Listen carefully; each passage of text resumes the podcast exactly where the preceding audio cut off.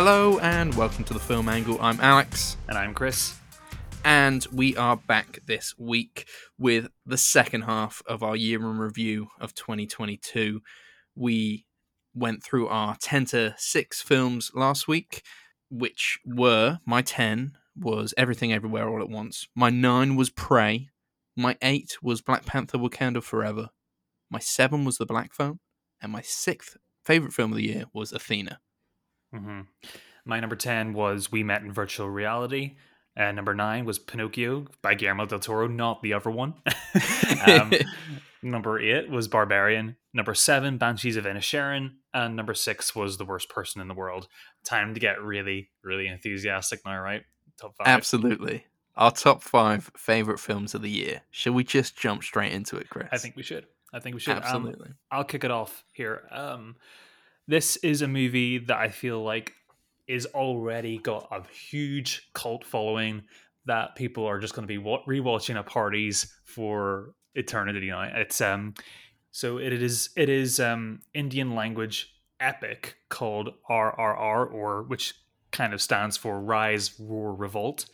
Um, it's kind of a fictional history of these two legendary revolutionaries as they journey away from home um, before fighting for their country in the 1920s. And it is absolutely off the wall, insane. Some of probably the best fight choreography, special effects I've seen in any film, let alone you know just Indian cinema.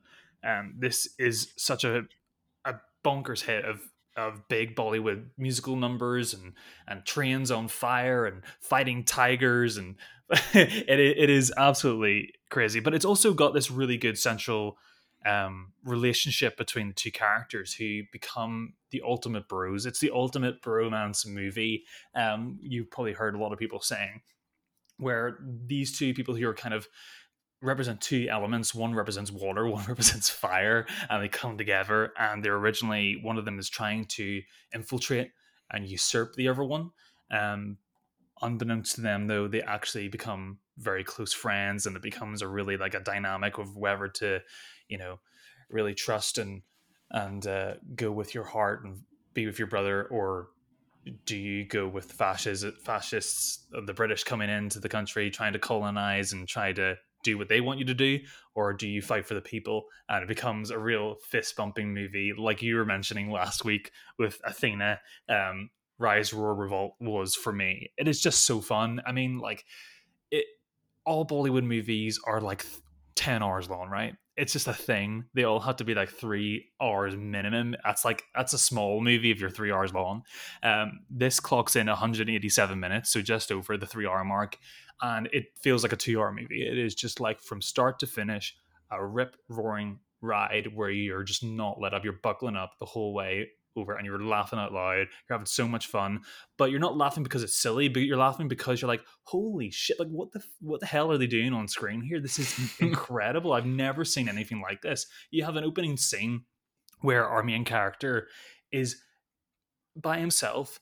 Um, they are guarding like a like a small building um, owned by the British, and there are thousands of thousands of mobs of of people protesting, trying to shake down, break the gates. And this one guy is charged. He goes into the crowd and beats the shit out of every single person in the crowd with just a nightstick. And it's just the, one of the best crowd control, um, well shot action scenes ever. We can just see how well this guy can fight and you're like i would not mess with him. And it is the, the genius behind it is incredible. Like spielberg couldn't do crowd control this good. It is um yeah it, it is it is an incredible film. I would just i i've spoken to you privately about this movie before and i would you know i would relish the opportunity uh, if we find the three hours to watch it someday to watch it because you'll have a great time. Well, I think that's it, isn't it? I um I've been really bad and I haven't caught up with this film despite the amount of kind of praise I've heard about it. And part of that is kind of obviously that you know the three hour mark is really difficult but also that that kind of you know the bias towards a western film we like i i've not seen a bollywood film that i haven't enjoyed to be fair i've not seen many bollywood films but sometimes to be like a three hour film with songs and dance. and, and Yeah. part of me is like, that sounds amazing. But the other part of me is like, ah, I'd rather check on something else right now. And I, I feel really, really bad about that. I would not let that turn you away. It's it is actually No, a real switch your brain off movie. I'm, I, you know, I feel, I feel like an awful person for not having caught up with it yet because of the praise heaped on it. When you know, you and I can figure out time to go watch Avatar two in the cinemas. I should be able to find that time for RRR. Um, yeah, no, it's one of those films that I, I keep kicking myself that I haven't seen yet. Um, I mean, it's made your top five, so I'm I'm gonna have to see it. Like, there's Mhm. no, you know, every film. You know, we've seen a lot of films this year. Um, any film that makes it this far up a list is is going to be worth watching. So, Well, if it helps you a little bit more, it's the only movie this year where I actively go back weekly and watch a scene on YouTube, um, just to cheer me up. Yeah. so it is. It's it's that good, and it's on Netflix, so you can watch it Yeah. anytime. So exactly, exactly. No, that's um, yeah, I really need to catch up with that one, and you're you're making me feel even worse about trying, not having done so already. what's your number five, Alex?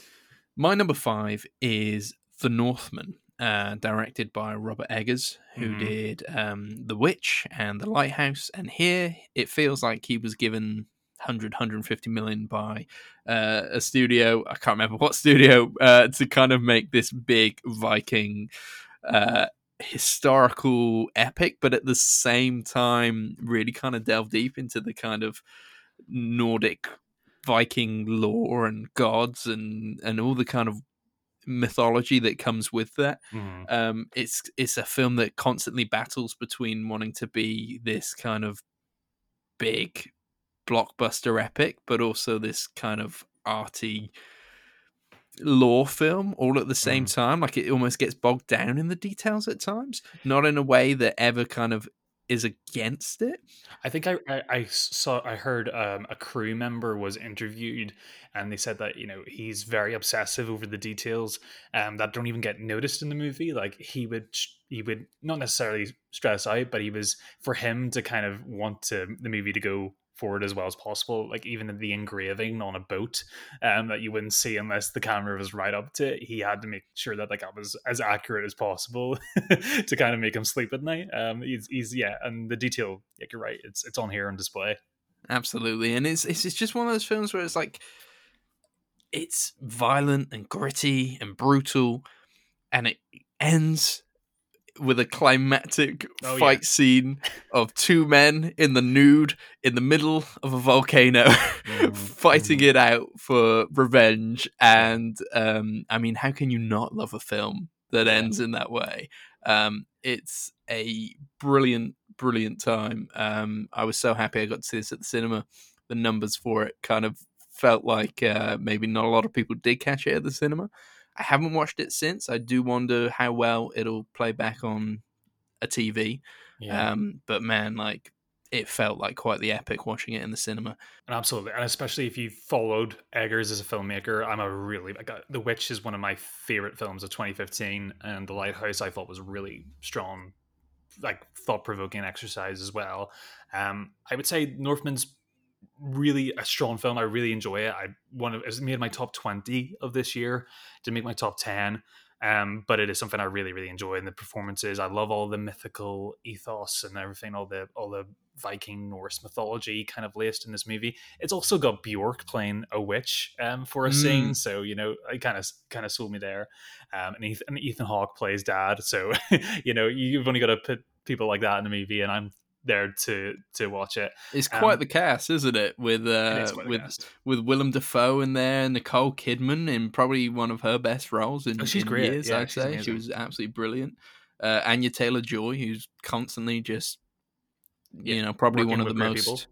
most kind of hardworking actresses out there right now. Really, really excited whenever she appears in anything at Mhm. the moment.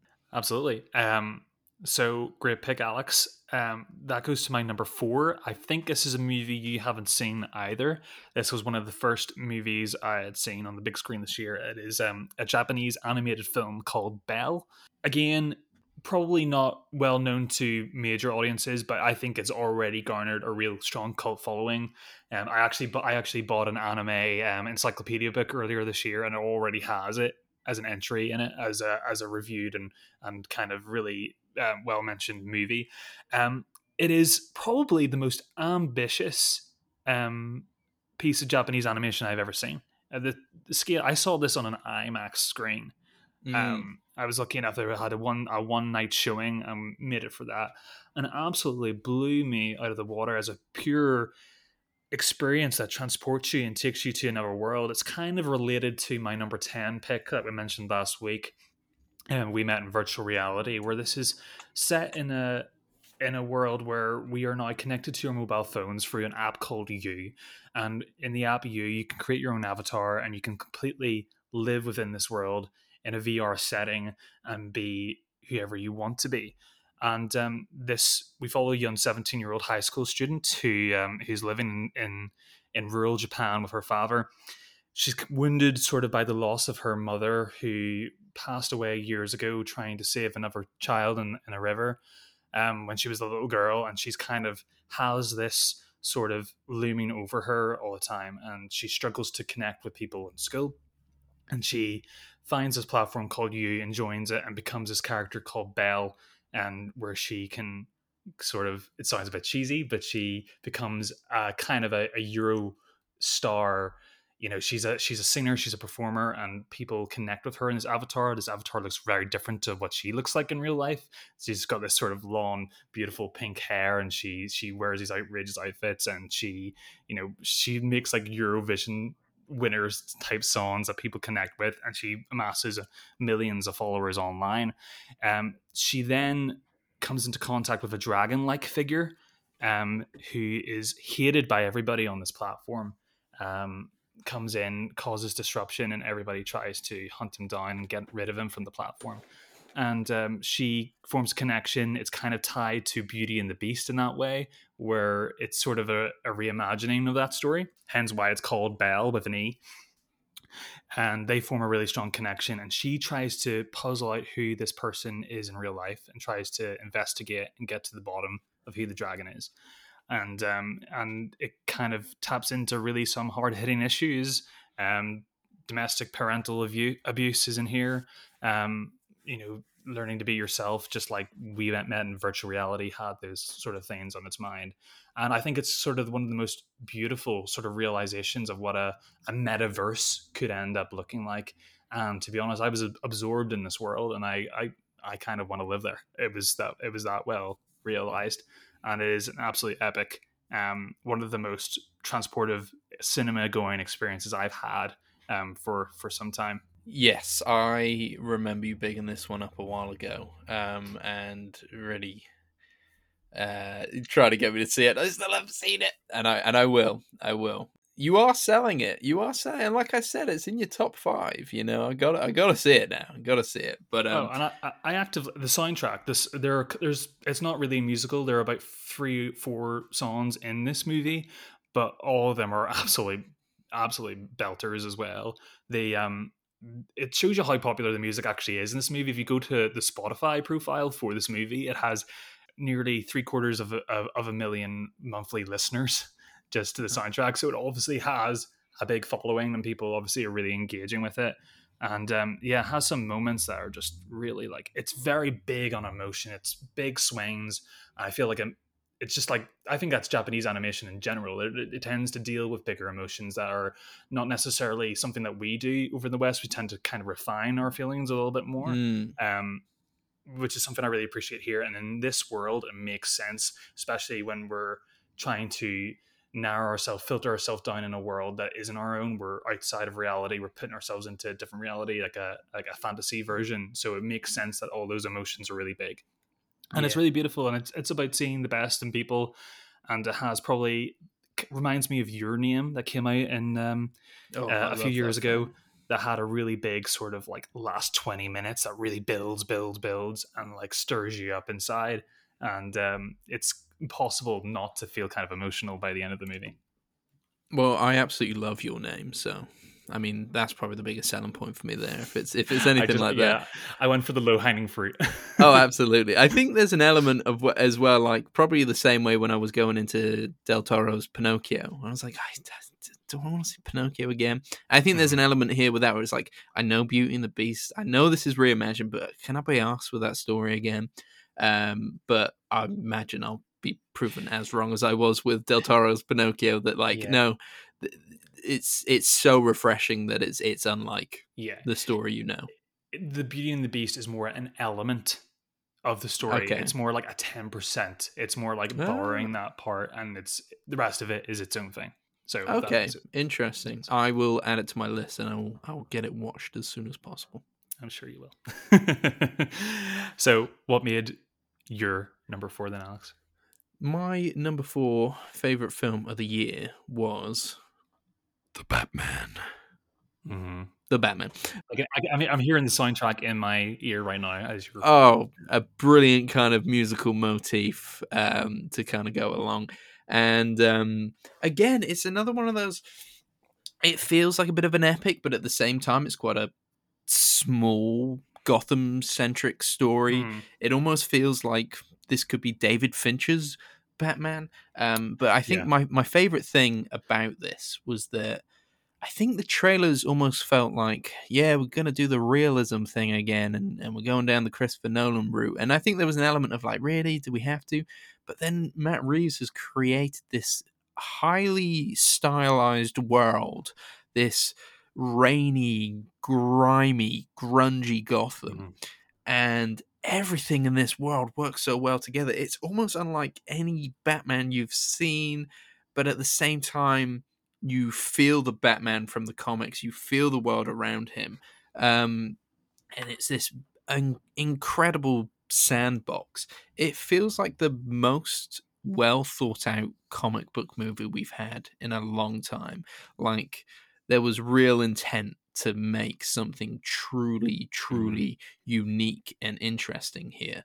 Um, even uh, with the casting of somebody like Robert Pattinson as, as as the main role. I mean, this this is very much a Batman film. He rarely gets out of that costume. Mhm. It's he is this is a detective, and he's a detective in a bat suit, and strips it know. down almost to the the character's origins and it's sort of when it used to just be like batman and commissioner gordon working out cases and it kind of strips it back to those sort of cat and mouse sort of days Absolutely, it's very genre specific. It kind of it, just hits all the right points, and like you said, that that roaring, thunderous soundtrack with the with the motif behind it every Yeah. time Batman appears, and he appears a lot. It's a long ass film, but yeah, I just everything about this works so well. Um, even if you took the Batman element away, it would be this brilliant kind of detective noir story. But I must say, the film grabs you from its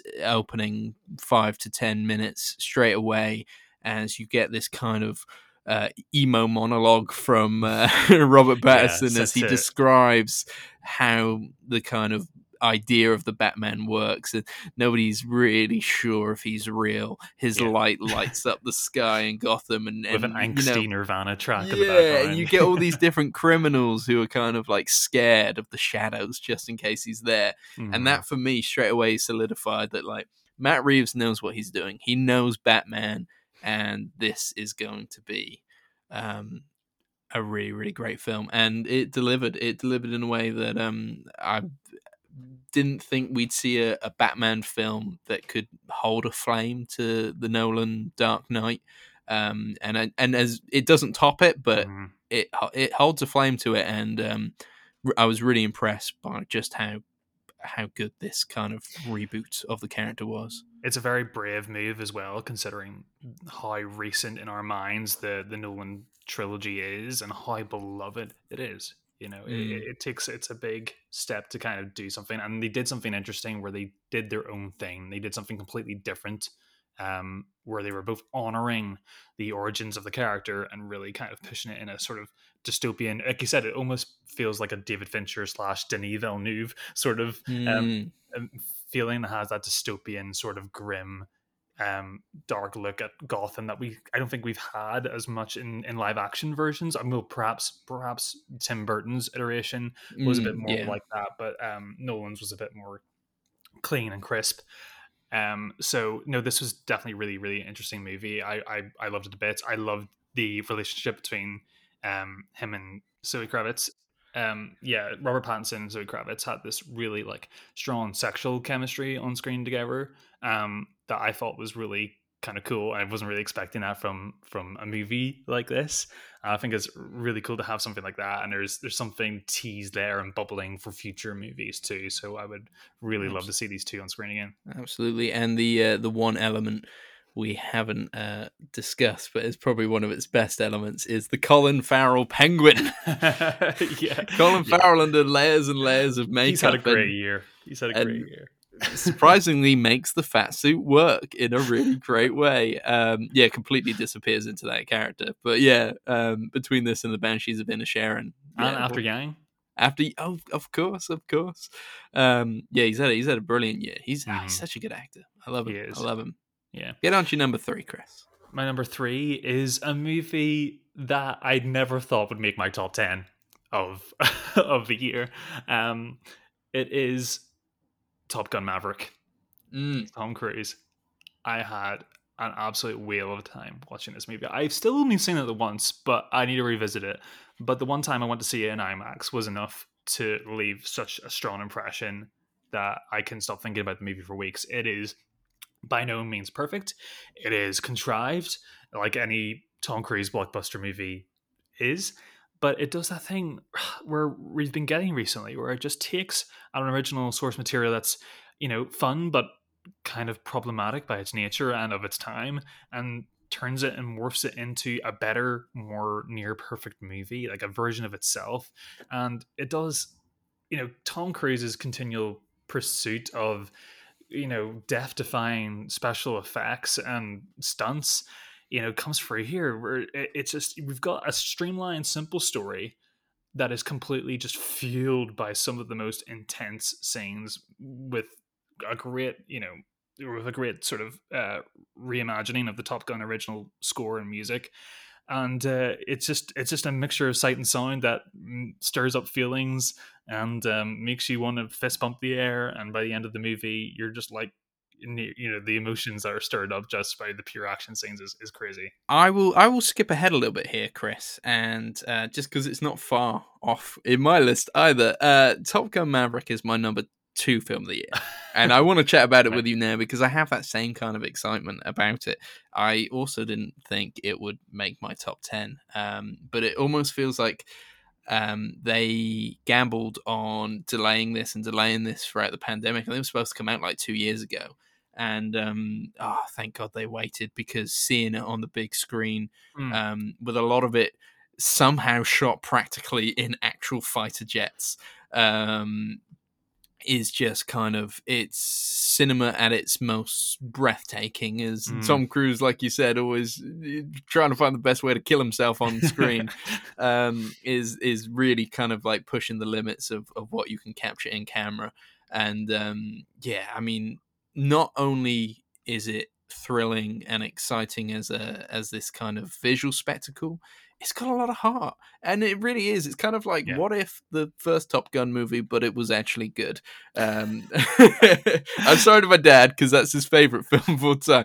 But top gun 1's okay. Top gun 2 is brilliant and i got really emotional watching it as well. Um, and i was really happy to share that experience with my dad in the cinema as well because uh, it is it's nostalgia bait but it's also it also kind of like gets that out the way pretty early on yeah and then just says, "Come on a ride with us." You're going to be absolutely thrilled. Um, oh yeah, um, from the from the first moments of the movie, you you know you're in for a good time. And it reminded me. I think we spoke about this earlier on in the year. It reminded us a lot of um, the opening scene for Damien Chazelle's um, First Man, where mm-hmm. it was mm-hmm. an it was a real sort of like you. This is what to expect from this movie: a proper white knuckling experience of seeing where we're going to go and like how the action scenes are going to be set out. Yeah. Um, but with thought behind mm-hmm. character development, yes. and story, and and kind of relationships. Um, yeah, I mean, it's it's it's it's, it's as well as thrilling. It's quite a moving film, and I think there's a lot of stuff in the third act where it comes together and really kind of made me. Oh yeah, and know, you care about every up. single member of the of the team as mm. well where you just don't want anyone to go. And it and it, it, it just takes it does that good thing. There's nothing wrong with con- convention if you can find a way to funnel it down and make it really really work.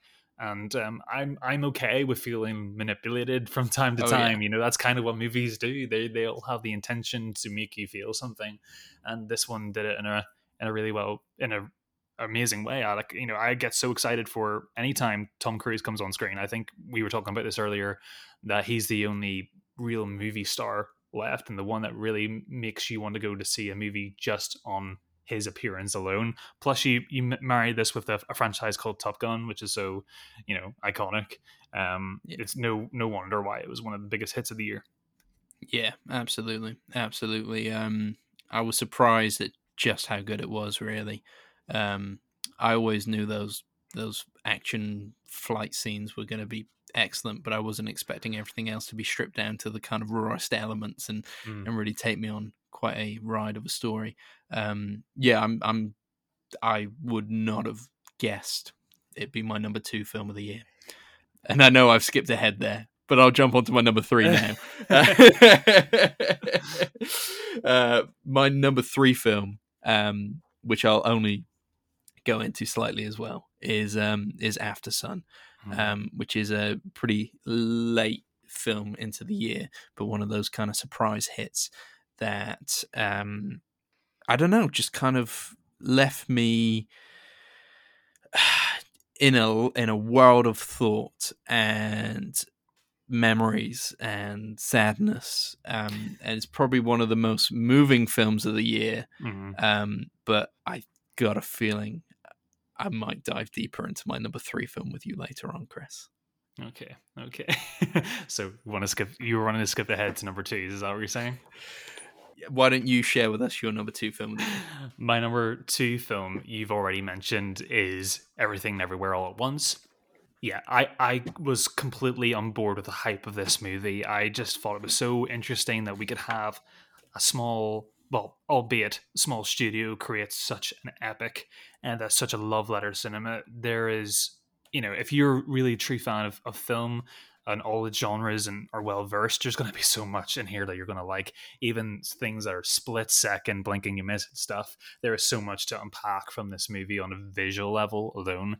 And then you get down to the story, like you mentioned, the family dynamics. It's all about how we generationally how we uh, relate to each other, our differences, um, and how to how we come together at the end and sort of recognize those differences and, and build upon them and, and grow.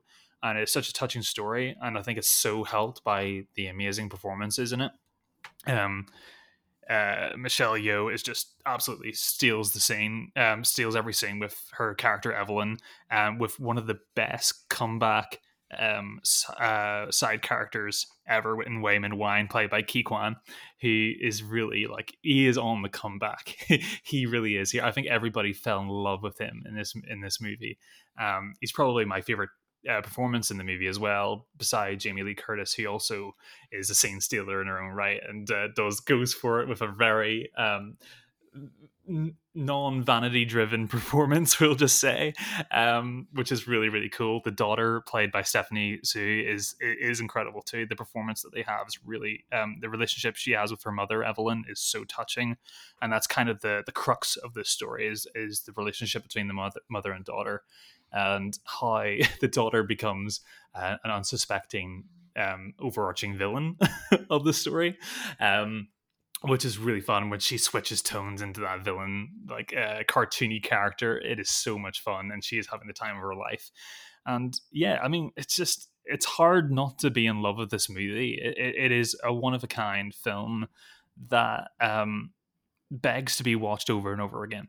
And i can't wait to watch over and over again. I need to buy this thing on, on 4k it's it, it's it's that good. Um yeah and especially it's one of those things that's got so many nods to cinema that even as I explore my cinematic journey, I could probably come back to this movie and find more things in there that I had not noticed before. So that's the treat of this thing. I think as well, it's just like when you think about how it has a tenth of the budget of like um Doctor Strange and the Multiverse of Madness, Yeah, and the yes. places it goes, and the kind of visuals it, it comes up with. It really is kind of like independent filmmaking at its finest. You're like, how did they even Oh, do this? The amount of Um, costumes in this movie alone, just for like throwaway millisecond shots or sets or anything, it's crazy. how do you even like plot this? How do you even go about structuring how to film this? I mean, it's it's like it's an achievement in itself. It's um yeah, obviously I've spoken about it as well. It's my number 10 film. Um yeah, it's it's, it's a it's a brilliant little film um that yeah, has clearly taken the world by storm this year. Uh, I do. I do wonder. Do you do you think it's going to be a contender at the Oscars this year, Kris? I, there's so much love behind it. Do you think it There's a might be of one of those ones that has, like keeps keeps going into the into the into the award season? I would love it to have a real presence at the Oscars. Unfortunately, historically, the Oscars always has suffered from recency bias. That's why a lot of, you know, uh, prestige in inverted commas, commas movies um, are kind of slotted for January, February releases because that's when it's going to be fresh in everybody's mind. I hope because it's a bit of a weird year in terms of where we are as a planet. I think there is possibility for traction from earlier releases of the movie of, of the year to come forward. I think Top Gun Maverick is also a victim of of being earlier in the year, but also has legs to go forward too. So you know this could be a different year, and I would love this movie to have a presence there for sure. Well, we have kind of I kind of messed up the list a bit by speaking about my number two already, which was Top Gun Maverick. I don't know. Um, so I I don't know if there's much more to add than just it's, it's a brilliant time. We've already chatted about it, but I kind of wanted I kind of wanted you to um, go into your number one now, Kris, so we can chat about that because it's uh, a film that we both love. yeah um it's really i don't want to stem too much into the realm of hyperbole because it's impossible not to with this movie because it absolutely bowled me away and i'm uh, it is charlotte wells debut film if you can believe it it's her debut film Aftersun. Um i managed to see it a few weeks ago in the cinema um again later in the fil- in, in the film year. Um so you're you, you kind of think your your list is wrapped up by then. And then this movie comes along and makes it straight to my number one. And it's not without thought you know there's no recency bias involved there. I had to really really think. But it was just one of those movies for at least the two weeks following after seeing it it was just circling in my mind um not just like one or two scenes it was the whole combination of everything. It was like playing like a like a collage in my mind and the moments that really spoke to me and made me question you know when i was when i was a kid like one of the main characters here um you know made me kind of reassess thoughts and feelings i had that were sort of unexplored. So that's like that's the potential that this movie has and i think it's it's a real film that depends on what you bring to it i think no matter what you will find something to take away that is emotionally cathartic or heartbreaking um but no matter what your experience is, you're going to have something. There's going to be one scene in this movie that made you tear up.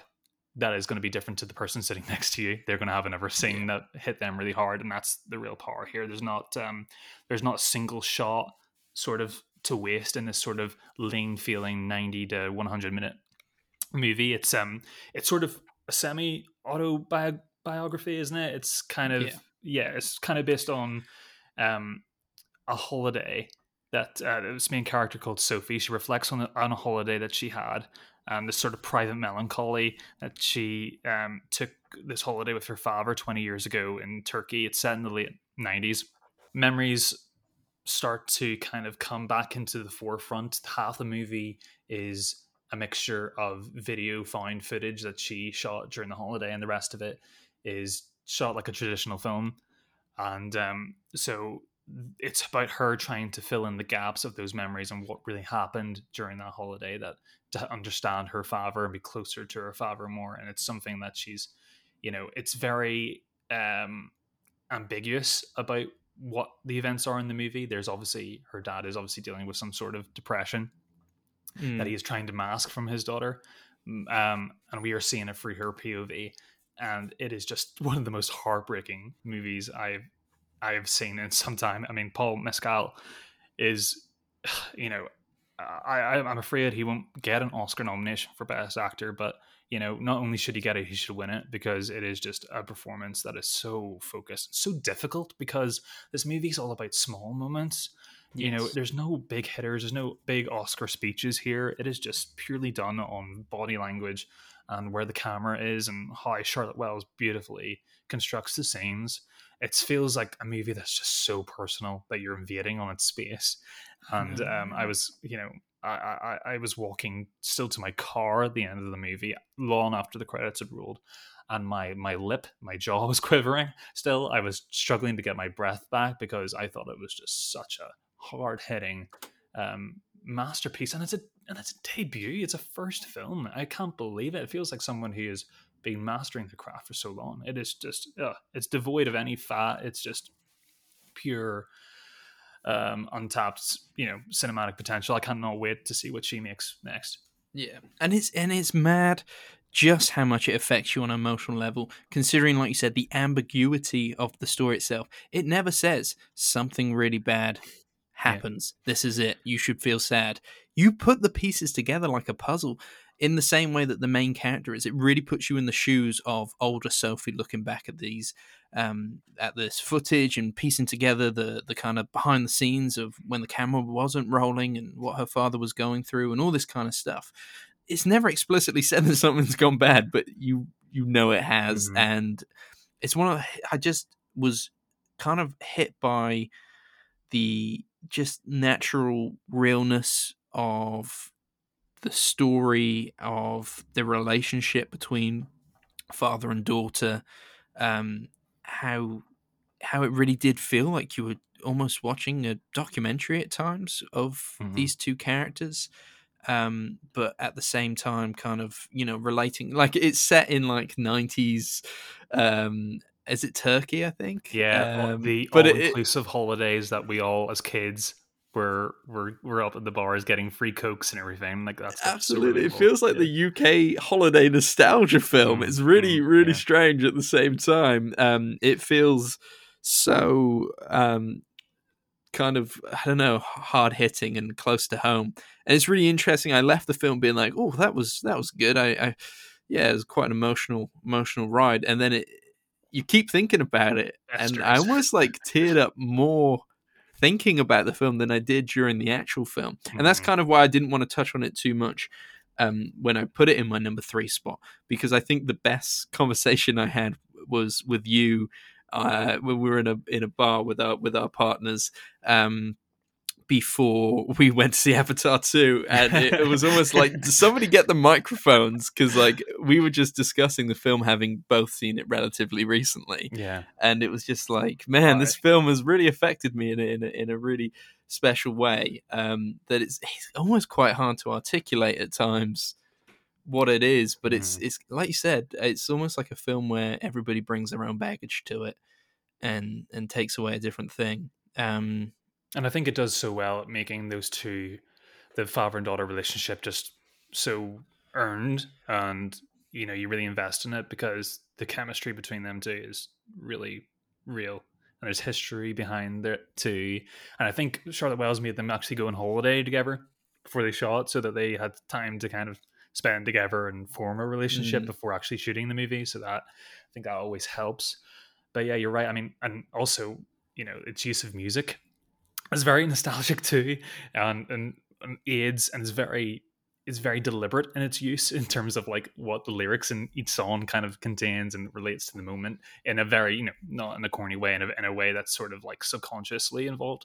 Um, it has the the final scene i think everybody would agree is the is the heavy hitter. It's where mm. everything comes to a head and um, it's it's the most devastating use of would you believe it Queen and David Bowie's Under Pressure you'll you'll, you'll, ever hear. I mean, never I, listen to it the same way. Never again. listen to it the same way again. I'll just think about that last scene and you know the yearning that's in that scene. That absolutely, I've never. I think it's just the biggest scene of yearning and trying to reach out to somebody I've mm-hmm. seen some time, and it's just so well done. I mean, and then and then the credits roll, and you're like, you're gonna do that. You're gonna do that to me. You're just gonna leave me like a piece of like a, like a wreck here. It's that's what the movie leaves you like. I know, and and and those endings are so difficult to get, and you, I think that you find that a lot with like small independent films where the premise and the idea is so interesting, but the ending they just end. doesn't always always capture the whole film. But here, the ending is the strongest element, and uh, like sucker punches you in the stomach um, oh, yeah. in a way that I really wasn't ready for, but at the same time, it was quite cathartic in a strange way. I'm shaking thinking about it now. I'm shaking. it is one of those films. I think the more you kind of discuss it, the more it just conjures up those memories. Mhm. Um, I've been more emotional talking about this film than watching it. It's a uh, it's a unique, unique piece of cinema um, that easily could have made it as my number one as well. Um, it, that's the funny thing about these lists. Uh, Mhm. how, I don't know how to kind of If I if I say one conjure them thing, together at times. all nine of our mentions on my list could have been swapped with each other at any time. Aftersun was the only one that was concrete. Um, that just really, it was just the one that really kind of hit home and reminds me. It's that one film a year that we always get that reminds you why you're why you're turning up to the cinema in the first place and why you love film. That's interesting because if you would allow me to delve into my number one, it has been my number one film of the year for a long time as well, for, for very similar reasons. Um, I think this film actually probably got more of a visceral reaction at the time from me, um, and it's a film that you've already mentioned as well. It's the worst person in the world, um, chronicling a almost second coming of age film from our main character, uh, Julie. It's the late twenties into thirties. What am I doing with my life? Uh, what am I doing with uh, you know like my job and my relationships and, and how, how do I how do I figure out the the mess of my twenties and turning it into something in my thirties? Um, and I it kind of hit me quite close to home in that way of um, just trying to figure it out in your late twenties and how that feels and it kind of knocked me in a way I wasn't expecting. Um, it kind of hammers the point home at the end with a kind of terminally ill character, you know, basically saying no regrets, live your life, do all that kind of stuff. But it does it in a way that's that's not hammy or, or cheesy or anything like that. Um, and it's probably one of the most kind of creative films of the year. These little story vignettes um, almost like multiple short films kind of woven together um, with kind of really unique visuals and interesting dialogue and a kind of standout moment, which uh, we've probably all seen from the poster of the film, where time stops and uh, Julie kind of runs towards uh, her newfound relationship Mhm. through the Yeah. streets of, I'm assuming, Oslo. Um, and it was kind of like there's no special effects. Apparently, they they literally got people to stop in the middle of the Mhm. streets to kind of get this incredible cinematic shot. Yeah. Yeah, it, it really just kind of like hit a nerve with me, and um, yeah, I was I was kind of just it kind of scared me and kind of comforted me all at the all at the same time. I'm not saying every issue Julie has is an issue I have, but it kind of conjured up the feelings of just trying to piece this piece this life together. Um, and I think it really kind of if I was to put 2022 into a into a film, I feel like worst person in the world is my 2022 in a in a um, in not an exact way, but in a kind of very metaphorical way. If that makes any sense, I think I'm. I think that's the, what the film does. It makes me ramble like I'm. I'm Yeah. trying to figure it out. what most and movies do. Yeah. It's just making me trying to philosophically dive deep, but at the same time making no sense at all. So yeah, I I completely agree with you on that sentiment. I, I think, I think it's the power of some movies just just to provoke um something within yourself that sometimes is unexplored or kind of put away, um because it's a side of yourself that you're not necessarily proud of for some reason. And I think I felt some similar traits with um, Julie as well in terms of her personality and sometimes her her disconnect is is something that is you know it's not something in cinema you you necessarily see a lot of. Um so whenever it actually finally comes up on screen and it's portrayed by a character such like such like her um it's you're you're confronting something you not usually have to confront because it's you have to watch it for two two plus hours. Um so yeah that that is that's fascinating. And also it's kind of nice in a way because you feel like right okay this is something i've not discussed with somebody but now i'm watching it on screen. So there's people that feel the same then. There's there's there's a unity to have there. And people are going to have that people talking about it and people having that same experience and people are still you know they're in the same position of, like you they're in their late 20s 30s they're still trying to figure it out and you're not alone you're not the you, you beat yourself up and think that you're behind everybody and everything's greener greener on the other side but you know everybody's trying to figure out and as this landscape kind of our culture changes and morphs it gets harder and harder and it seems like the the the the barriers and the and the goalposts for what age you should be doing things is changing too. We're always Mhm. trying to like set ourselves to a standard of other people around her. Julie is like constantly eh, not vocally but internally comparing herself to other situations where people have developed families and homes and she's like one yearning for that and then when she gets a sample of it is bored by it Yes. and and it's the inner hate about that too and why did i feel like that why you know why am i such a like like the movie calls it why am i such a bad person you know the worst person in the world so yeah it's um very confronting film Absolutely, absolutely, and uh, it is the kind of um, final film in the Oslo trilogy from.